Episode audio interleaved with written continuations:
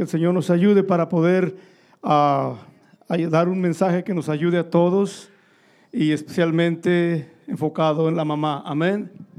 ¿Cuántas madres hay aquí? Levante la mano. A ver, ¿cuántas mamás hay?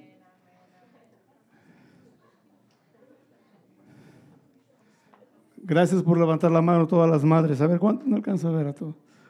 Gloria a Dios. Dios las bendiga.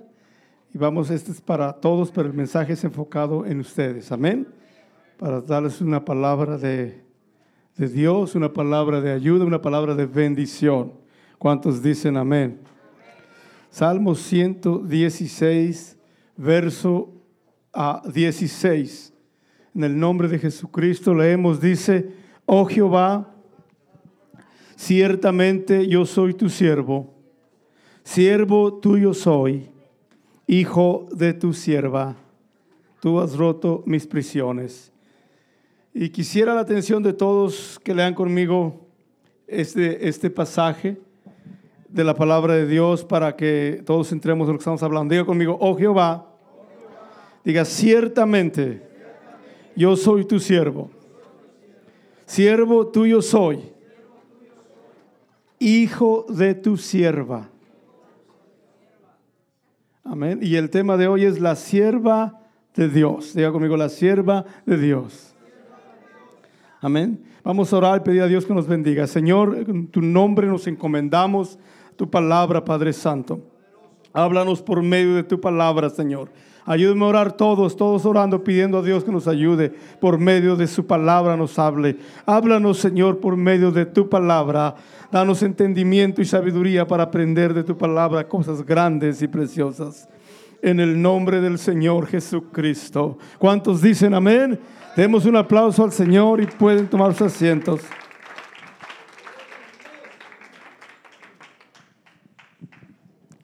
Diga conmigo, la sierva de Dios.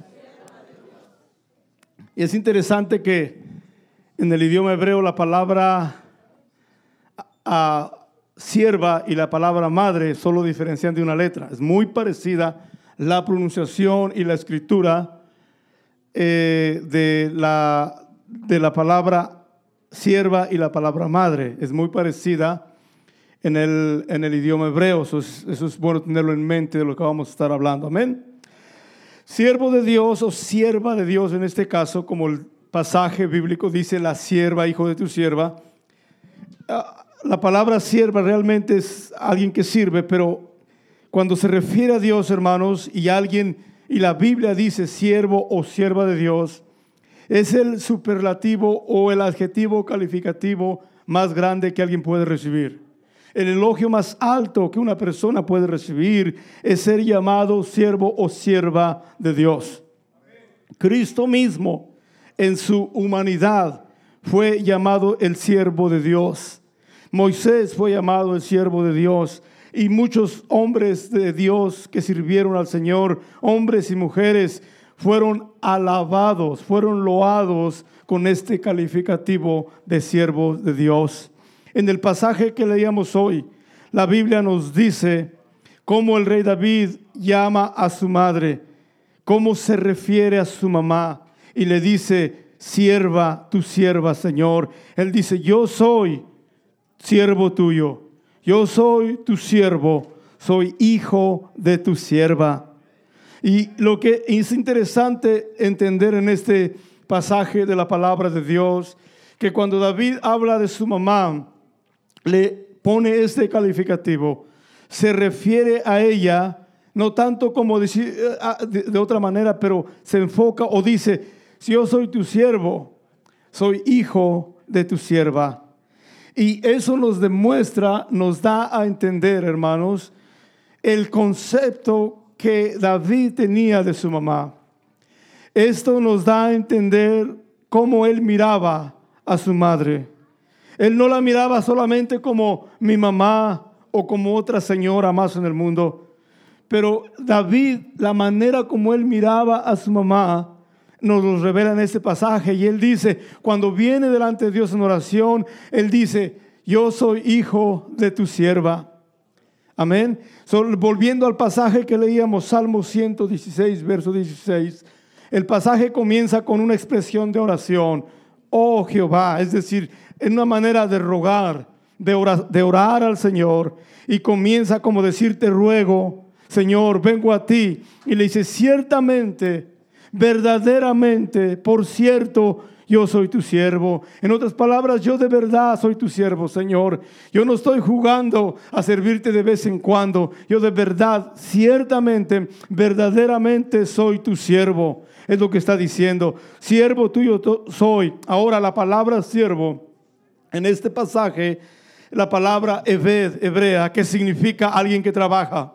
En el aspecto espiritual, siervo significa alguien que adora a Dios. En el aspecto espiritual, siervo significa alguien que obedece a Dios. En el aspecto espiritual significa también alguien que hace culto, que ministra a Dios. So, cuando el, el, rey David está diciendo, yo soy tu siervo, está diciendo, yo soy el que te sirve, Señor. Yo trabajo para ti, yo te adoro, yo te obedezco, yo hago culto a tu nombre, Señor. Yo ministro tu presencia, soy tu siervo, soy tu servidor. Pero más adelante, después de decir que Él es siervo dos veces consecutivas, como que hace una, un cambio y dice, soy hijo de tu sierva. Como que se enfoca este servicio que David está dando, este servicio. Él dice, yo ciertamente, Él dice dos veces, soy tu siervo, de verdad te sirvo, soy tu siervo, pero después como que cambia y enfoca la atención en la raíz o de dónde viene su servicio. Y él dice, yo soy tu siervo, pero soy hijo de tu sierva. ¿Cuántos dicen amén? Hay un dicho por ahí que dice que la manzana no cae muy lejos del árbol.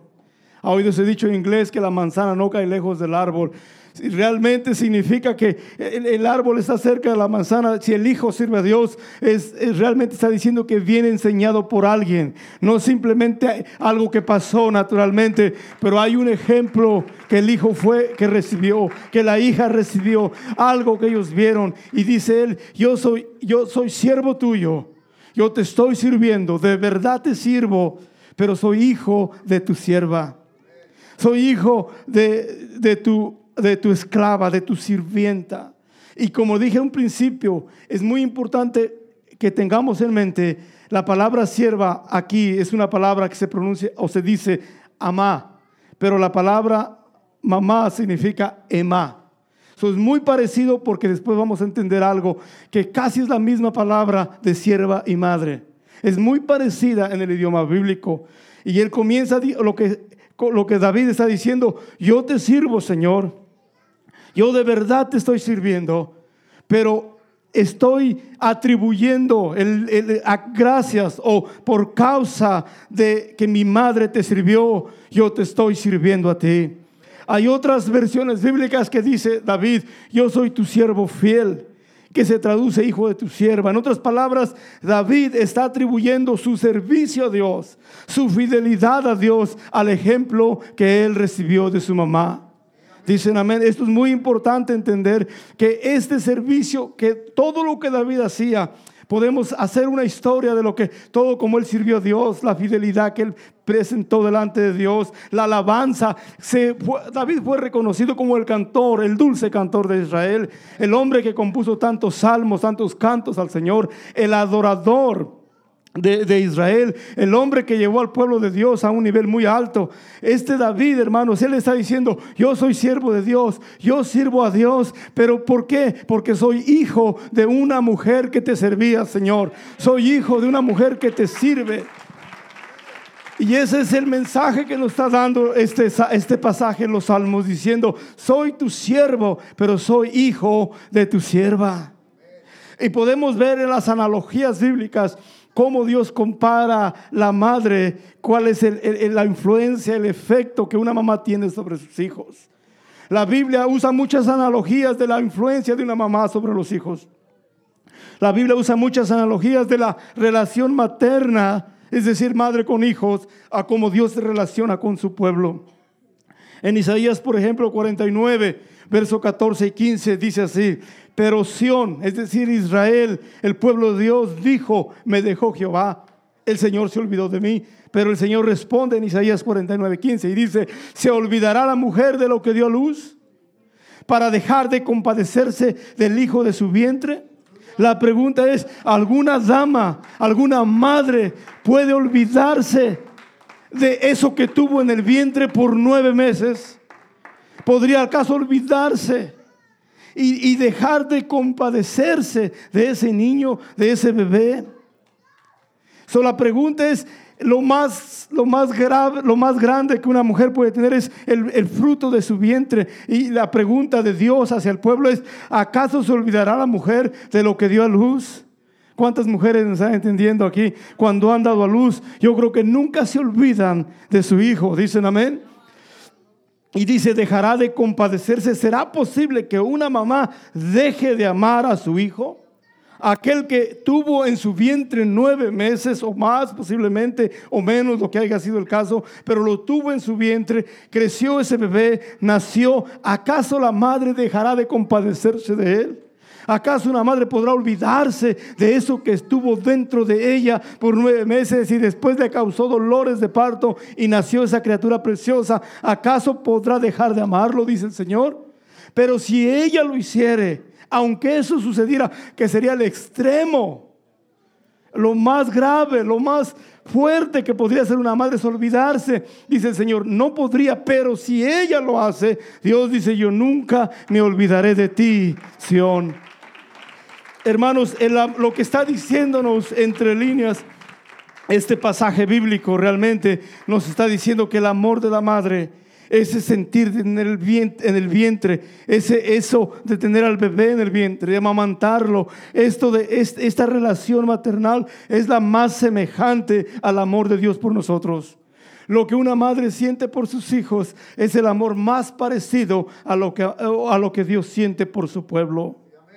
El próximo, podemos decirlo así, el único amor que refleja el amor de Dios en este mundo es el amor de la madre hacia sus hijos. ¿Cuántos dicen amén? El amor de la madre hacia los hijos es el amor más comparado al amor de Dios. Por eso miramos tristemente a veces cuando hay separaciones familiares, el 90% de casos la madre carga con los hijos. No importa si el papá se va y forma su vida. No estoy, diciendo que es todo el tiempo. El 90%, la mayoría de veces, ahí va la mamá, como puede ya, cuidando a los niños. Ella va y no se olvida de sus hijos. Y a veces el padre comete el error, se va, busca su vida egoísta, sus placeres y se olvida de lo que Dios le dio. Pero la madre, usted la va a ver arrastrando a sus hijos por todos lados. Hay algo tan fuerte en la conexión de la madre con los hijos. ¿Cuántos dicen amén? Y entonces el profeta dice, ¿acaso se va a olvidar la madre? La madre no se olvida. Tristemente, se han escuchado testimonios, tristemente digo, porque es una tristeza, de, de muchachas que han cometido el error de, de, de acometer el aborto y matar a sus propios hijos. Y la mayoría de esas personas quedan traumatizadas por toda su vida. Porque hay algo tan fuerte en eso. Y hay mujeres que han caído en ese, en ese engaño del diablo, de, de, la carne, de la sociedad, y han deshecho o han matado el fruto de su vientre, pero nunca jamás se vuelven a recuperar de algo así.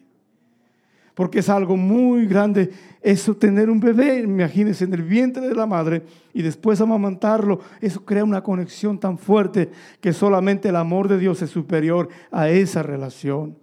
¿Cuántos dan gloria a Dios? Va a ver usted a las madres batallando, pasando hambre si es necesario, luchando contra la vida, lo que sea, pero no van a abandonar a sus hijos. Hay algo especial, hay una relación especial de la madre hacia sus hijos. ¿Cuántos dicen amén? También la, enseñanza de la madre, lo que la, lo que la madre enseña a los niños, algo que se les queda de por vida. La Biblia compara, hermanos, la enseñanza de la Biblia con la leche de la mamá. En primera de Pedro 2.2 dice, deseen con ansias la leche pura de la palabra. Como niños recién nacidos, así por medio de ella crecerán en su salvación. Amén. ¿Cuántos dicen amén? La Biblia está diciendo, hermanos, que así como la palabra de Dios es, es una enseñanza, digan, es una enseñanza. La palabra de Dios es una enseñanza que nos ayuda a crecer que nos ayuda a mejorar como personas. Así es la leche de la mamá. Es una comparación. Estoy usando analogías, comparaciones de cómo Dios usa las cosas celestiales y las compara con la maternidad. Y la Biblia, la enseñanza de la Biblia la compara con la leche materna, pura, no adulterada, no revuelta con cosas que no van. Por eso dice la Biblia que la, que la, enseñanza pura de la palabra de Dios hace que nosotros crezcamos. Hermanos, entre paréntesis, saliendo, no saliéndome del tema, pero entre paréntesis, la enseñanza de la Biblia, cuando es la enseñanza pura, nos hace mejorar como personas, nos hace crecer.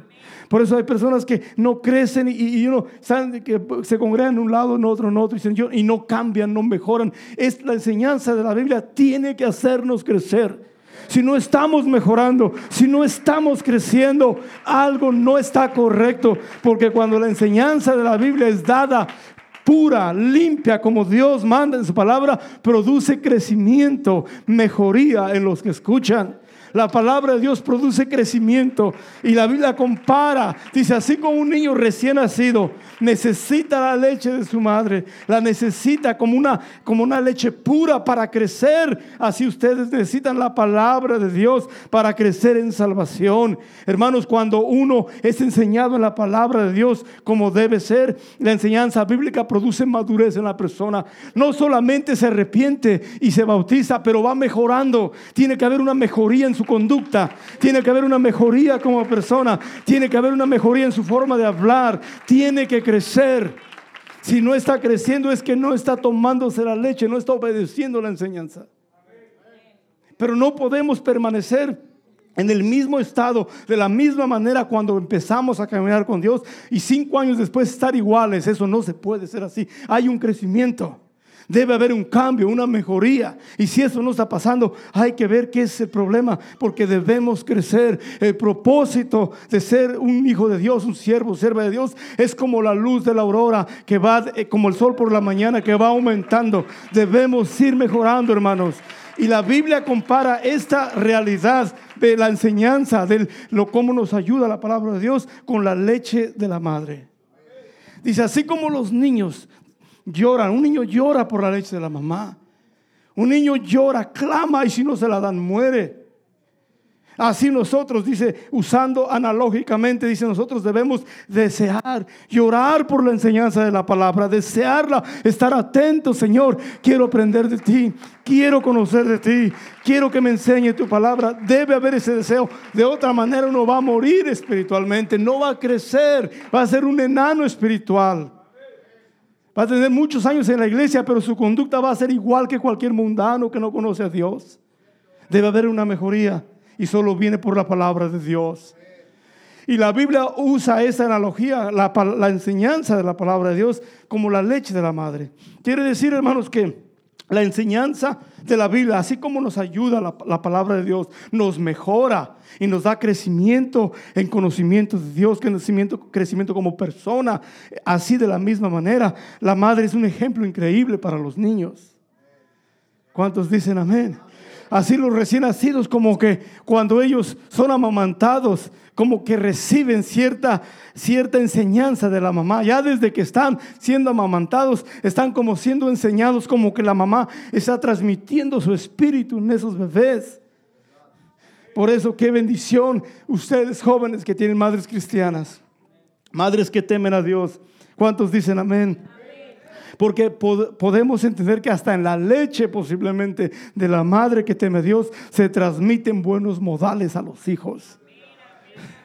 ¿Cuántos dan gloria a Dios por eso? Hay que desear como niños recién nacidos. La Biblia dice que debe haber ese deseo en nosotros. Dicen amén, hermanos. Son el aspecto en el aspecto materno, la leche es la vida y el crecimiento del creyente. En el aspecto eh, espiritual, de la misma manera, la, enseñanza de la palabra de Dios es como la leche de la mamá para un recién nacido. Dicen amén, hermanos. Y hay algo que Dios ha otorgado a las madres y es esa transmisión de fe, esa transmisión de buena conducta. Yo miro hijos que sirven a Dios y más que el crédito del papá se lo doy a la mamá. Yo veo hijos que sirven, que temen a Dios y es la mamá la que ha estado detrás de eso. La mamá es la que llena la casa. La mamá es la que controla el, el termómetro espiritual, por decirlo así, del hogar. Tristemente, cuando los hijos no sirven a Dios, también la mamá tiene mucho que ver en eso. Porque la madre es la que llena la casa. Hermanos, usted, varón, padre de familia, usted puede no estar en la casa, ni sus hijos estar en la casa, pero si su esposo está en casa, la casa está llena. Pero si su esposa no está en casa, aunque esté el padre y los hijos y todos, la casa está vacía. Porque es la mujer la que llena el hogar. Es la presencia de la madre la que llena es la casa. Y es esa presencia de la mamá, ese ejemplo que los niños son alimentados con eso. ¿Cuántos dicen amén? Una madre que se determina a servir a Dios, aunque tal vez el padre no sea muy determinado, sea posiblemente infiel en las cosas de Dios, pero esa mujer Dios va a oír su clamor, esa mujer Dios va a oír su oración y esa mujer se va a encargar que la bendición de Dios fluya en su casa. La mujer tiene tanta influencia en el hogar, más que el padre de familia. En una ocasión en jueces capítulo 5 dice la Biblia que el pueblo de Israel pecó contra Dios y Dios los vendió a los cananitas. Es decir, les mandó enemigos. Los cananitas vinieron y atacaron al pueblo de Israel, lo destruyeron, lo estaban oprimiendo por 20 años.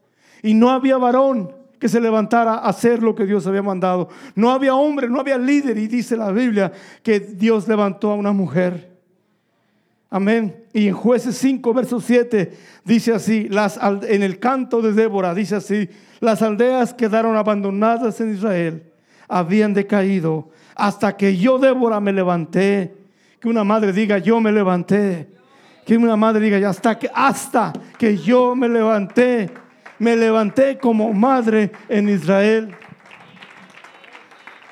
Dice, hermanos, dice esto, este pasaje que las aldeas, es decir, las ciudades estaban vacías. Otras versiones bíblicas de este pasaje dicen que no había soldados que pelearan la guerra del Señor. No había gente, no había soldados, no había gente determinada. Digan conmigo, hasta que una dama llamada Débora se levantó. Dijo, yo me levanté y no se levantó como una, como una líder nada más así, pero el término que usa la Biblia es me levanté como madre en Israel. En otras palabras, está diciendo Débora, yo me levanté para defender al pueblo de Dios. Me levanté como una madre defiende a sus hijos. Así me levanté yo para defender la nación del pueblo de Dios. Eso quiere decir que la, la mujer, la madre, tiene mucho que ver. Mucha ayuda. ¿Cuántos dicen amén? Dice, así como hasta que yo me levanté, es decir, no había, no había gente sirviendo a Dios, no había soldados, todo estaba en decadencia, pero hasta que una dama se levantó y el título que ella se pone a sí misma dice, me levanté, me levanté como madre en Israel. Madres, ustedes tienen mucho que ayudar, que aportar sobre sus hijos. ¿Cuántos dicen amén? Ella no solamente fue una líder, una líder política o, o, alguna líder que guió al pueblo en cierta manera, pero fue una madre. ¿Cuántos dicen amén? Ojalá que las madres estén pensando, Señor, no me he estado levantando como una madre. He estado durmiendo tal vez espiritualmente, dejando que el tiempo pase. Ojalá que una madre se despierte y diga como dijo Débora, tal vez no hay soldados, tal vez no hay pueblo sirviendo a Dios, tal vez en mi casa no quieren servir a Dios, pero yo me voy a levantar como una madre, alguien que se levanta y pelea por sus hijos en una manera espiritual. Tal vez no hay nadie que ayude mucho, pero yo Dios me ha dado el privilegio y la bendición de ser madre. Me voy a levantar por mi hogar voy a orar por mis hijos, voy a orar por mi casa, voy a clamar, voy a defenderlos espiritualmente. Así pasó hasta que Débora se levantó. Ojalá que todos aquí tomen esa actitud de Déboras. Todas se llamen Déboras, se levanten por su hogar y clamen a Dios por su familia. ¿Cuántas dicen amén? Ojalá que, que, que defiendan su familia espiritualmente, así como una madre Débora no se levantó como una política, como una presidenta. Se levantó como una madre que defiende a sus hijos. Y eso es muy importante entender cómo la Biblia da este calificativo a ella. Le dice como una madre. Porque hay algo cuando es la mamá que no hay cuando es alguien conocido nada más. Cuando es la madre, la madre da la vida, porque la relación de madre con los hijos viene desde el vientre. ¿Cuántos dan gloria a Dios? Eh, hay otra referencia bíblica de, siervas de Dios que impactaron sus generaciones. Por ejemplo, la, abuela de Timoteo y la madre, dice en 2 de Timoteo 1.5, el apóstol Pablo le escribe y dice, traigo a la memoria la fe no fingida que hay en ti. Quiero que mire, Pablo escribe a Timoteo y le dice, traigo a mi memoria, yo me recuerdo, me acuerdo de ti, Timoteo, que tienes una fe sincera. Eres un cristiano sincero. Tienes una fe verdadera. Esta fe que tú tienes sincera, no fingida, habitó primero, digan primero, en tu abuela Loida y después en tu madre Eunice y ahora tú la tienes. ¿Cuántos dicen amén? Hermanos, es lo que quiero que notemos. ¿Cómo puede ser la madre, cómo puede ayudar tanto a sus hijos y aún a sus nietos? Dice, yo me recuerdo, Timoteo, Traigo en mi memoria la fe tuya. Eres un hombre sincero, eres un pastor, eres un predicador. Yo sé que eres un hombre de Dios. Me recuerdo, dice Pablo Timoteo, estoy recordándote, pero no solo te recuerdo a ti, recuerdo a tu abuela que ella creyó primero, recuerdo a tu mamá que creyó también y recuerdo que tú tienes esa fe que ellas mismas practicaron. Hermanos, y ese es exactamente el concepto de el rey David hacia su madre en lo que leíamos Salmos 116, verso, verso 16, cuando dice él, yo soy tu siervo. Ciertamente, en otras palabras, soy sincero en esto. Así como la fe no fingida de Timoteo, David dice, yo ciertamente tengo una fe verdadera, te sirvo de verdad. Y dos veces el pasaje, y soy siervo tuyo, pero después soy hijo de tu sierva.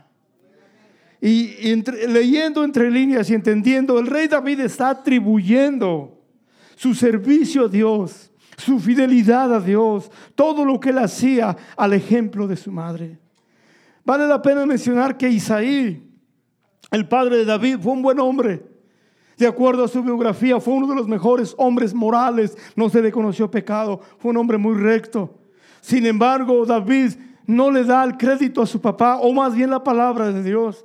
No dice, gracias a Isaí, mi papá, soy así, sino que él está enfocado, dice, soy tu siervo. He aprendido algo de mi mamá, Señor, que ella te servía, era una sierva fiel y yo por eso te sirvo de la misma manera. Soy tu siervo, hijo de tu sierva. ¿Cuántos dan gloria a Dios por eso? ¿Se dan cuenta, queridas madres, cuánta influencia tienen ustedes sobre sus hijos? Ojalá que en el libro de Dios que todavía no se acaba de escribir, que aquel día en los cielos sea abierto y que diga, esta madre fue la que ayudó a que este hijo sirviera a Dios. Ojalá que no sea más de las estadísticas y que esta madre contribuyó con criminales en el mundo. Sus hijos estaban en la cárcel, sus nietos fueron criminales. Ojalá que los que estamos aquí, que la palabra de Dios pueda escribir de nosotros, fue una abuela, fue una madre que influyó bien a sus hijos y hoy sus hijos sirven a Dios y que los hijos puedan decir, yo soy un predicador del Evangelio por mi mamá, yo soy un predicador del Evangelio por mi abuela, yo soy un siervo verdadero de Dios porque soy hijo de una sierva de Dios. Dios. Ojalá que los jóvenes puedan decir, mi mamá me enseñó con su ejemplo a servir a Dios. ¿Cuántos dicen amén? So, quiero que notemos algo interesante aquí. Yo voy a terminar con esto. Dice el, el Salmo 116, verso 16. Oh Jehová, ciertamente soy tu siervo. De verdad, Señor, yo te sirvo. Tu siervo soy. Repite dos veces por si alguien no entiende esto. Soy tu siervo y cuando la Biblia repite las cosas dos veces es de suma importancia soy tu siervo, siervo tuyo soy. Y luego como que condensa y lo pone en una cápsula y lo dice, hijo de tu sierva. En otras palabras, no te sirvo solamente porque yo me nació en mi corazón. No, yo vi un ejemplo en alguien que te servía de verdad. Alguien que era sincera en su fe, sincera en su servicio. Y yo absorbí eso. Soy tu siervo, hijo de tu sierva. Y luego el verso, bueno, dice, Tú, luego dice, tú has roto mis prisiones, pero viendo el verso 17 dice así, fíjese, te ofreceré sacrificio de alabanza e invocaré el nombre de Jehová. Es como que está diciendo, Señor, yo he aprendido a servirte por mi mamá. Soy hijo de tu sierva. Y por consecuencia, Señor, te voy a ofrecer sacrificio de alabanza. Una de las cosas muy grandes que una mamá puede hacer es enseñarle a sus hijos a alabar a Dios. Es enseñarlos a ser gente fervorosa en las cosas de Dios. Ojalá que haya madres aquí que sean alabadoras, adoradoras, fervientes del Señor y que los hijos puedan decir, Señor, yo te sirvo porque miré a mi mamá, soy hijo de tu sierva y yo también te voy a ofrecer sacrificios de alabanza, voy a invocar tu nombre. ¿Cuántos dan gloria a Dios? Piense un poco en lo que estoy hablando, piense un poquito cómo David dice, yo te sirvo verdaderamente, siervos tuyos soy, soy hijo de tu sierva. Y después, yendo al verso 17, dice, te ofreceré sacrificios de alabanza. Tenga en mente esto y voy a invocar tu nombre. Miren, en una ocasión, cuando David trajo el arca del pacto, dice la Biblia en el segundo libro de Samuel capítulo 6, que David trajo el arca del pacto, trajo la presencia de Dios a Jerusalén. Y David danzaba con todas sus fuerzas y bailaba con mucha alegría. David no era una gente fría como algunos cristianos por allá que se van a dormir a la iglesia. Él iba, cuando se trata del culto, David danzaba, digan, con todas sus fuerzas. No era solamente, hermanos, eh, sentarse y poner ahí. No, no, no. Venía cuando David trataba, cuando se trataba de la presencia de Dios, dice la Biblia que David danzaba con toda su fuerza. Miren, y eh, David trajo la presencia de Dios. Ahora, quiero que entendamos que en el salmo que leíamos, Él nos dice que sirve a Dios, que sirve a Dios de verdad, porque es hijo de la sierva de Dios. Y luego aquí en 2 Samuel 6, 14 dice que danzaba con toda su fuerza. Yo puedo entender entre líneas por lo que dice la Biblia, que la mamá de David era una mujer fervorosa en las cosas de Dios. Posiblemente cuando iban al templo, ella era de las que danzaba delante de la presencia de Dios. No iba tal vez a sentarse, a aburrirse en el templo. Yo creo que era una fervorosa, alguien que alababa a Dios con fervor, porque David aprendió de ella. Y dice en segundo libro de Samuel 6:14 que él danzaba, digan danzaba, medio dormido. ¿Cómo danzaba? Él venía a divertirse, a relax. ¿A qué venía a alabar a Dios con toda su fuerza? Otras versiones bíblicas dicen con, toda su con todo su gozo y alegría. Con mucha alegría. No solamente danzaba, pero había gozo y alegría, había energía en él. ¿Cuántos dicen amén? Y dice la Biblia, el verso, ahí mismo, segundo de Samuel 6, verso 16, dice que cuando llegó el arca del pacto a la ciudad de David, a Jerusalén, aconteció que Mical, digan Mical, hija de Saúl, digan miró desde la ventana y vio al rey David que saltaba. ¿Ya ve cómo hay que saltar para Dios? Y danzaba delante de Dios. ¿Y saben qué hizo ella? Lo menospreció en su corazón, lo despreció. Dijo, qué ridículo se ve este brincando y danzando. Y ojalá que ese espíritu de Mical no esté ninguna persona que esté menospreciando la alabanza al Señor, menospreciando el culto al Señor. Que lo mire con menosprecio, porque así pasó con ella. Dice que ella lo menospreció en su corazón, es decir, no dijo nada. Es como esos hermanos calladitos que no dicen nada, pero dentro de su corazón desprecian la alabanza, las cosas que se hacen para Dios. De un aplauso al Señor si alguien aprecia las cosas de Dios.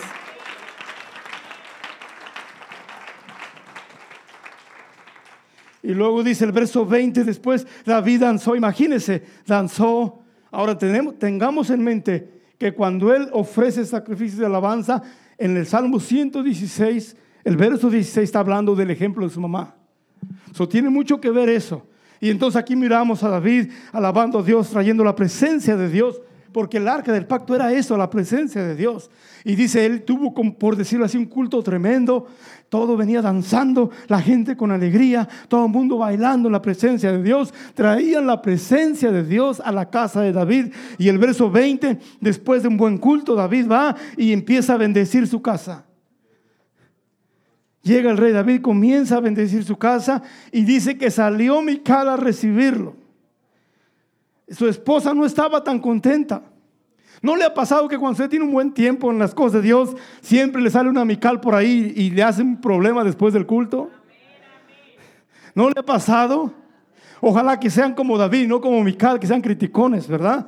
Y que hablen mal de los hermanos y empiecen a hablar mal de, de los que alabaron a Dios. Ojalá mejor que sean como David, que lo critiquen y no que sea el criticón. Ojalá que mejor lo critiquen por alabar a Dios y que usted nunca critique a nadie. Y ella viene y le dice así, y ella bien como enojada, usando otras versiones bíblicas, dicen que ella salió indignada. Imagínese, se enojó porque alabó a Dios. Y le dice, cuán honrado ha quedado hoy el rey de Israel, descubriéndose hoy delante de las criadas de sus siervos esta palabra creada es amá, sierva, delante de las siervas. Acuérdese que David es hijo de una sierva. Es la misma palabra. Delante de las siervas. Como se descubre sin decoro en cualquiera. Ahora dice la Biblia que cuando David alababa a Dios, hermanos, él solo traía un efod. Es decir, David por lo que se entiende en la Biblia, cuando traía la presencia de Dios, se quitó las ropas de rey y se vistió como un sacerdote. Se puso una ropa como sacerdote y así comenzó a alabar a Dios. En otras palabras, él dijo, delante del rey de reyes, yo no soy rey, yo soy un sacerdote, yo soy un siervo. Se vistió como un servidor y comenzó a danzar al Señor.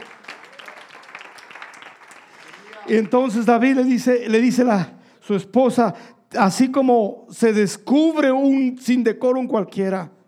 Entonces David, el verso 21, le dice, le dice a Mical, fue delante de Jehová quien me eligió en preferencia de tu padre y a toda tu casa para constituirme por príncipe sobre el pueblo de Jehová, sobre Israel. Por tanto, danzaré delante de Jehová y aún me haré más vil esta vez y seré bajo, bajo a tus ojos o despreciado por ti pero seré honrado delante de las criadas de quienes has hablado.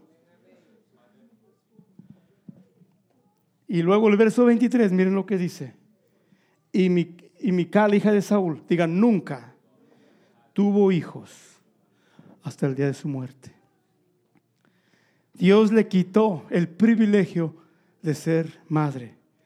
Y es interesante los comentaristas de, estos textos 22 y 23, cuando David le dijo a ella, a, Mical, estas criadas a las cuales tú te has referido, menospreciando, hablando mal, estas criadas, la palabra Amán, dijo, ellas son Emma, son las madres de Israel.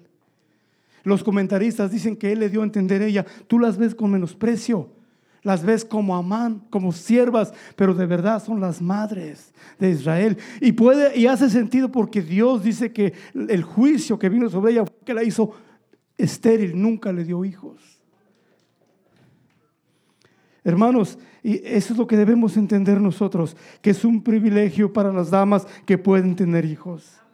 Ella menospreció y estas criadas, siervas, que ella las vio como sin importancia, primeramente David dijo, yo nací de una de ellas. Yo soy siervo, hijo de una sierva de Dios. Y esas criadas que tú menosprecias son las, ellas son, la, son las madres del pueblo de Dios. Y miramos el verso 23, el juicio divino que vino sobre esta dama, hija de un rey, una persona importantísima en su tiempo. Dice, nunca, nunca tuvo hijos. Hermanos, el privilegio muy grande que Dios ha dado a las damas, pero el mejor ejemplo que una madre puede ser para sus hijos es ser sierva de Dios. Esa es la cosa más grande. Si usted usted su vientre, ah, Dios le ha dado el honor de tener hijos, de tener eh, otro ser humano, ha engendrado, a Dios le ha dado hijos para que tenga.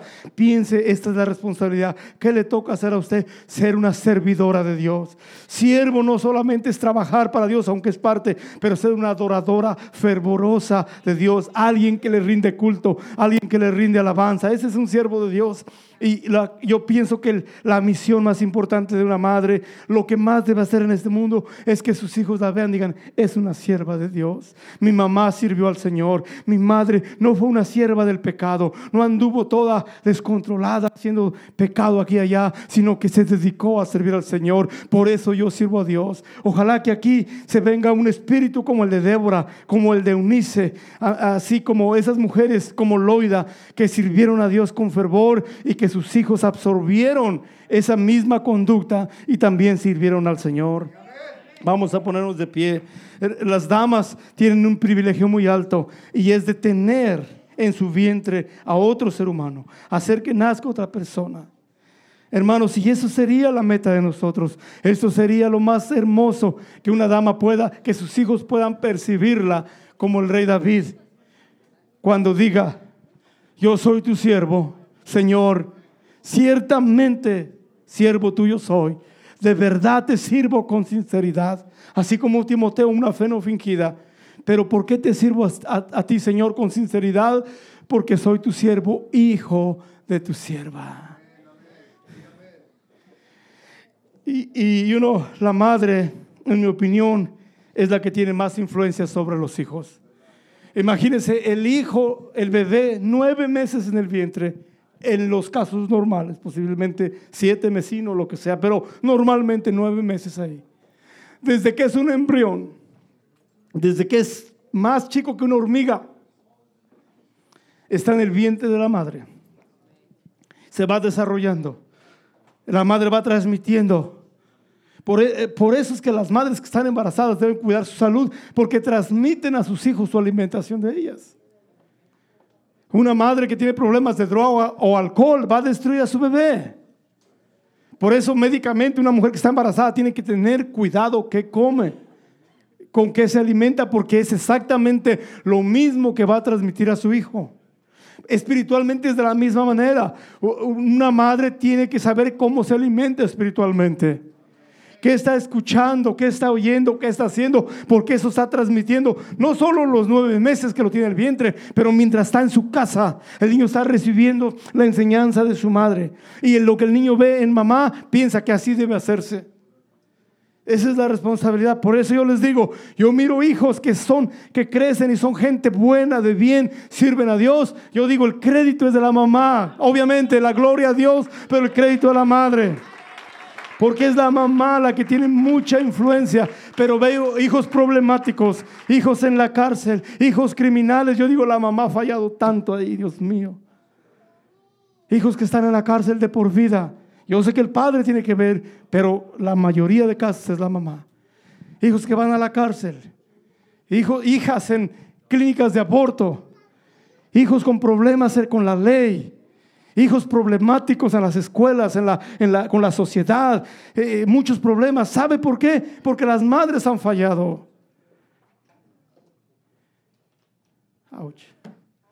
Así me dolió a mí. Pero el propósito de esto, hermanos, es entender la influencia que ustedes tienen, madres. El privilegio. Miren, esta mujer Mical no era cualquier persona, era hija de rey del primer rey de Israel, el rey Saúl. Era alguien importante, pero ¿sabe cuál fue su equivocación de ella? Menospreció el servicio a Dios. No ella, ni, ni, siquiera le dijo a alguien, ¿cómo me cae mal mi esposo David, que es un bailarín delante de Dios? No dijo nada. Dice que en su corazón despreció la alabanza al Señor. Y después habló y le dijo, estas siervas, te, te, quitas la ropa de rey como un cualquiera, como cualquiera del pueblo, como un hombre común, te pusiste a bailar. Y David le dice, tranquila, lo hice delante de Dios, que me escogió, que me puso como príncipe. No dancé delante solo para hacer el show, lo hice delante de Dios. Hermanos, y eso es bien importante porque después dice que ella menospreció las, las siervas. Y dijo, y David dijo, estas que tú has menospreciado son las madres, estas que tú has menospreciado, que no te, que las has visto abajo, ellas me honrarán a mí, me darán respeto, sabrán que lo estoy haciendo para Dios. Y dice la Biblia que después como que cambia la escena y Dios como que da un juicio del cielo y dice, y nunca tuvo hijos Mical. Como que Dios dijo, desprecias las cosas de Dios, te voy a quitar el privilegio más alto que una mujer puede tener y es dar luz a hijos. Y dice que desde ese día el juicio de Dios como que llegó, como que no estaba eso en el plan de Dios para Mical. Como que Dios no quería que Mical fuera un estéril, como que Dios quería darle un hijo a David con Mical y que fuera un rey así como Salomón. Pero como que los planes cambiaron. Y como que Dios cerró su matriz de ella cuando ella menospreció a los que alababan a Dios y a las siervas que alababan a Dios junto con David. Por eso las siervas de Dios no creo que eran gente fría a las cosas de Dios. Por lo que se lee en el pasaje, ellas iban danzando también con David cuando traían la presencia de Dios. Era gente fervorosa en las cosas de Dios. Pero ella, ella fue siendo una persona de la realeza santa. No era de la realeza de Inglaterra era de, la realeza santa, de la Biblia. Era alguien muy grande, pero menospreció. Y Dios dijo, no te puedo ni confiar un hijo a ti. Y le cerró el vientre. Damas, ustedes son la cosa más influencial en los hijos. Y ojalá que haya una dama que se levante como Débora y que diga, me voy a levantar. Tal vez en mi casa no están las cosas muy bien, pero no me voy a sentar a dormir en mis laureles y dejar que, que el diablo se lleve a mis hijos y haga lo que quiera. Me voy a levantar como Débora, como una madre. Voy a orar, voy a ayunar, voy a clamar por los hijos. Ojalá que se meta esa actitud que había en Débora. Y que sus hijos crezcan un día y estén sirviendo a Dios. Pueden ser gente de negocios, pueden ser profesionales, pero con temor de Dios. Y que crezcan y que digan, yo estoy sirviendo a Dios. Soy siervo sincero de Dios porque soy hijo de la sierva de Dios. Así dijo David, yo soy tu siervo, verdaderamente, ciertamente siervo tuyo soy, hijo de tu sierva. Le atribuye David dice, Señor, este servicio que te doy, esa fidelidad hacia ti, la aprendí de alguien, de la sierva tuya, de tu sierva. La madre de David fue una sierva de Dios. Y hermano, y todo esto está escrito para enseñarnos. Así la madre de David influenció a David. Si usted lee la historia de Salomón, la misma cosa. Salomón, cuando su, su madre Betsabé llegó, dice que él oyó los pasos de la mamá y no cree que es como muchos hijos hoy que están, hey, what's up? What do you want? No. Dicen que el rey Salomón, diga el rey Salomón, diga el hombre más sabio del mundo. Cuando oyó que su mamá venía, dicen que él se bajó de su trono y se postró para recibirla. Él no la recibió como, hey, ¿qué quieres, mamá? Mom, what do you want? Él no tenía ese lenguaje de irreverencia. Usted lea la historia de Salomón, una ocasión que su madre vino, él salió y se postró y la recibió. Él sabe quién lo había ayudado a él. Él sabía quién le había enseñado. Usted lea Proverbios 31. ¿Quién le enseñó a Salomón? Mi madre me enseñó, dice. Y ojalá que los hijos aquí en esta congregación puedan decir, yo sirvo a Dios porque aprendí de mi mamá. Soy siervo tuyo, Señor, pero soy hijo de tu sierva. Y podemos rastrear la historia de muchos hombres de Dios que como atribuyen el crédito a su mamá. Madres, ustedes tienen un privilegio muy alto. No solo de tener un bebé en el vientre por nueve meses y después amamantarlo y tener relación exclusiva con su hijo, pero aún en su vida, su ejemplo, ellos lo van a absorber mucho más grande de lo que usted se imagina. Su ejemplo los va a ayudar tanto a sus niños. Pido a Dios en este día que las madres se despierten aún más. Hay buenas madres aquí en la iglesia, buenas damas de Dios. La mayoría aquí, todas, puedo decir, son gente buena y sirve al Señor, pero todavía hay otro paso más allá. Hay, que seguir peleando, madres. Dios escucha la oración de una mamá porque el amor más fuerte o más cercano al amor de Dios es el amor del vientre de esa, de esa criatura, esa conexión. En el vientre lo amamantó. Esa es la cosa más fuerte. Y yo puedo asegurar, hermanos, que casi si ustedes escriben esto, que no hay oración que la madre haga por sus hijos y por su esposo que Dios no la conteste. Puedo casi escribírselos en este día. No hay oración, madres, escuchen, que usted haga por sus hijos que Dios la ignore. Porque hay algo muy fuerte en eso. Dios dice, esta relación es única. Hay algo, algo muy especial. Dios lo compara, el fruto del vientre, con el amor de Dios por nosotros. Dios compara como la madre amamanta a su hijo. El Señor dice con mi palabra, yo los amamanto a ustedes. Y la fe no fingida en la, madre, en, la abuela y la madre de Timoteo. Y todo eso, David dijo, soy tu siervo, hija de tu sierva. Y todo eso está conectado con la influencia de la mamá. Ojalá que en este día alguien diga, yo quiero servir a Dios. Yo quiero, Señor, clamar por mis hijos. Madre, siento de Dios decirle esto. Escríbalo si quiere. Siento de Dios. Casi no lo digo mucho, pero a veces lo digo. Siento de Dios que hay una madre que tiene una necesidad espiritual fuerte. Y me atrevo a decirle, confiando en que Dios va a respaldar esto, que usted puede clamar a Dios hoy y Dios va a escucharla. Siento que esto es el, este es el espíritu que siento, como que Dios quiere oír el clamor de una mamá. Tal vez dice, mi vida está acabada, mi situación no tiene ya solución. Déjeme decirle, si usted clama a Dios, Dios no va a hacer un lado la oración de una madre este día. Dios va a escuchar y Dios va a cambiar la situación. Dios lo puede hacer. Él es el Todopoderoso. Para Él no hay cosa difícil. ¿Sabe por qué a veces Dios no hace las cosas? Porque no clamamos a Él.